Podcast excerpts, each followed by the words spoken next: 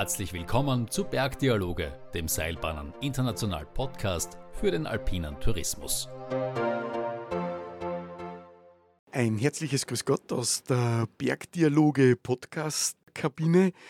Ich freue mich heute, einen Seiltänzer bei uns begrüßen zu dürfen. Konstantin, alles hängt am seidenen Faden. Was sagst du dazu? Ja, Seile sind tatsächlich ein sehr wichtiges Element bei uns in der Seilbahnbranche. Ne? Und das muss auch das Teil sein, was am meisten Vertrauen transportiert für den Gast, weil es letztlich sicher sein muss. Und es hängt am seidenen Faden. Aber nicht so, dass es bald abreißen würde. Ja, so ganz so brenzlig sind wir da nicht. Ne? Ja. Abreißen tut es nicht. Gibt es äh, besondere Tiere, die sich gerne auf Seilen aufhalten? Ich dachte mal, dass, äh, dass es äh, ja, für die Spinnen irgendwie was Besonderes sein muss, auf Seilen rumzulaufen, weil wir bei, bei Prüfungen auf den Bergbahnen immer wieder Spinnen gesehen haben. Und dann habe ich einen Forscher gefragt, macht das Sinn, dass die da sind oder warum gehen die da hin? Und dann hat er gemeint, das, das kommt dir nur so vor, weil die, die Spinnen, die laufen auf Bäume, die machen dieses Ballooning, nennt sich das. Die Spinnen, hier Altweibersommer, ne? die, die spinnen einen Faden, den der Wind mitreißt und dann lassen sie sich transportieren und landen irgendwo. Und wenn du auf einem Baum die Spinnen auszählen würdest, hättest du teilweise 200, 300, 400 Exemplare der gleichen Gattung. Und wenn wir dann auf der Stütze oder auf dem Seil eine Spinne sehen, dann fällt uns das auf und auf dem Baum sehen wir sie gar nicht. Also er meint, es wären eher noch wenig, die auf dem Seil unterwegs sind. Okay, okay. Ich habe auch gehört, es gibt Mäuse, die sich gerne auf Seilen aufhalten. Den Begriff kannte ich auch nicht, die Seilmaus. Da kam jemand zu mir und fragte, hast du schon mal eine Seilmaus gesehen? Das ist ein, ein Begriff für eine Schaltnuss, würde man, glaube ich, sagen. Also wenn eine, eine kleinere Hüttenseilbahn, so eine einspurige Anlage, wenn die äh, in die Gegenstation fährt, dann muss sie auf der Seite, wo das Zugseil zurückfährt, den Abschaltmechanismus auslösen. Was sonst die, bei einer Pendelbahn die Pufferfahrt machen würde. Und diese Seilmaus ist dafür da, den Schalter in der Talstation umzuwerfen, damit sie stehen bleibt. Okay, okay. Also gar nichts mit Maus zu tun, sieht nur so aus vielleicht. Ein kleiner Knubbel auf dem Seil. Ein kleiner Knubbel auf dem Seil. Äh, Konstantin, ich kenne dich als virtuosen Klavierspieler. Es kann schon mal vorkommen, dass du die halbe Seilbahnbranche mit deinen Klavierkünsten unterhältst. Ähm, hilft dir das auch äh, bei deiner beruflichen Tätigkeiten mit Seilen? Oh, das ist eine gute Frage. Ähm, es hilft, ich eigentlich muss ich zwei Sachen sagen. Also es hilft einmal natürlich mit, mit, mit Leuten in Kontakt zu kommen. Das ist natürlich klar, ne? wenn, man, wenn man Musik macht und, und vielleicht auch gemeinsam Musik macht. Es kommen schon mal Leute dazu und singen mit oder so. Das finde ich mega, ja.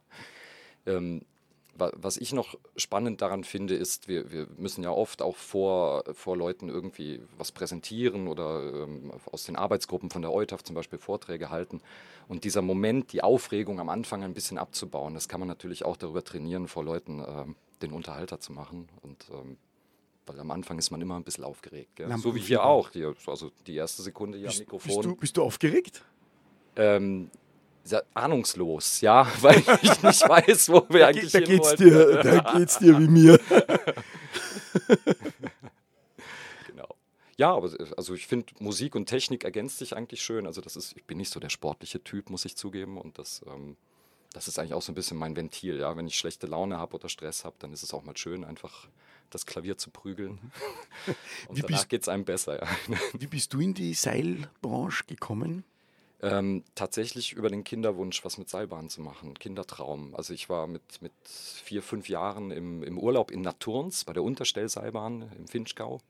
Und da muss es bei mir irgendwie den Knopf gedrückt haben. Also seitdem wollte ich immer im Urlaub Seilbahn fahren, habe meine Eltern genervt und, und so ist es dann eins zum anderen gekommen. Maschinenbaustudium und die, zum Glück auch im rechten Moment die richtigen Leute gefunden in Stuttgart an der Uni und, und so kam es dann immer weiter. Und die Branche ist, ist so herzig, das muss man einfach sagen. Man wird da auch aufgenommen, wenn man Bock drauf hat. Das ist schön. das stimmt, ja.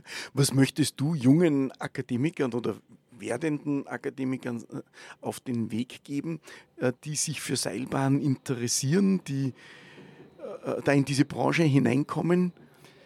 Also ich glaube, leider ist es so, dass die, die Struktur von den Studiengängen immer mehr die Praxis streicht. Ja, also der, du, du, hast, du hast kurze Studienzeiten, du musst, in die, äh, musst schauen, dass du deine Credit Points da zusammenkriegst. Ich habe da nicht viel Ahnung von, ich habe noch äh, Diplom-Ingenieur gemacht, aber so kommt es mir vor. Und, und ich würde sagen, wenn sie es schaffen, sollen sie in den Ferien mal versuchen, bei einer Bahn zu arbeiten oder irgendwie auch die, die Finger ans Material zu kriegen, weil das so viel hilft. Seilbahntechnik ist anfassbar, ja, und, und wenn man da ein bisschen Erfahrung sammeln kann, wie die Sachen auch in echt sich verhalten, das hilft ein bisschen, wenn man dann später am CAD sitzt, wieder den, den Link zur Realität zu finden, ja, und äh, das, und es macht ja auch Spaß, einfach in den Bergen zu arbeiten, ja, mhm. auch mal bei Schlechtwetter. Auch mal bei Schlechtwetter. Ja, sonst, sonst läuft man weg und duckt sich, hockt hier in der, in der schönen warmen Kabine, wie jetzt mit euch, bei schönem Wetter heute. Aber dass man das mal erlebt, was machen die Leute draußen, die die Sachen ja. später benutzen und das hilft beim Konstruieren und beim, beim Planen sicher, ja. Mhm, mh. Und wie viele Jahre bist du jetzt schon in der Seiltechnik beschäftigt? Ähm, 2009 habe ich die erste Anstellung, äh, also Festanstellung so als, als fertiger, äh, fertig studierter gekriegt, aber dazwischen habe ich halt auch Ferienjobs gemacht. Also habe schon mal mhm. eine, eine, Winterrevision bei der Schildhornbahn zum Beispiel mitgemacht und so. Mhm. das waren einfach tolle Zeiten, die ich nicht wissen, missen möchte. Ja, ja. ja. Ähm, wir als SI, wir freuen uns ja, dich äh, als Partner zu haben für unsere Kolumne, äh, wo äh, du mit, mit sehr interessanten Themen rund um Seil immer aufwartest. Wie fallen dir da die neuen Themen ein? Ja, tatsächlich, wenn ich da mal so eine kreative Phase habe, schreibe ich sie mir schnell auf. Ja, also die kommen, kommen manchmal von irgendwo. Plötzlich sind sie da und dann, dann muss ich aber auch ein bisschen schauen. Wir haben noch so eine, so eine Liste mit aufgegebenen Themen, die äh, so die, die Karteileichen, ja, wo wir nicht so recht weiterkommen. Und manchmal kommen auch Leute, die was bringen. Also das ist noch schön, ja. Da kommen ein bisschen Inputs von außen, aber wenn wir hier schon die Plattform haben, also ich freue mich über äh, bissige Fragen, die es zu knacken gibt, ja. Das dann würde ich sagen, dann rufen wir durch unsere Zuhörer äh, auf, äh, an dich, Konstantin, Fragen zu senden, die sie schon immer wissen wollten, was das Seil betrifft. Alles rund um Seil.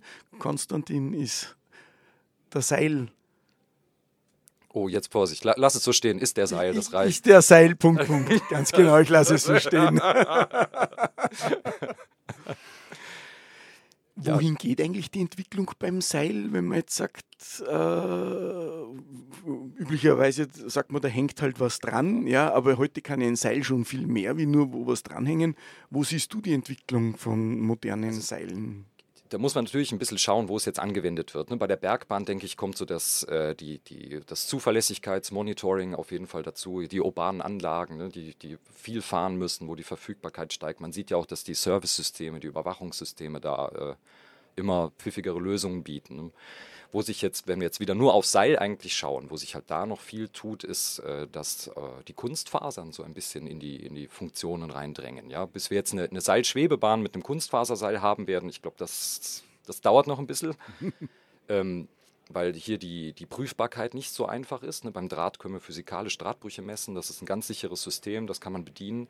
Beim Faserseil muss man ein bisschen schauen, ein bisschen bewerten. Das ist nicht so einfach vermittelbar für eine breite Masse, äh, da äh, wirklich einen Personentransport damit sicher zu gestalten. Ne?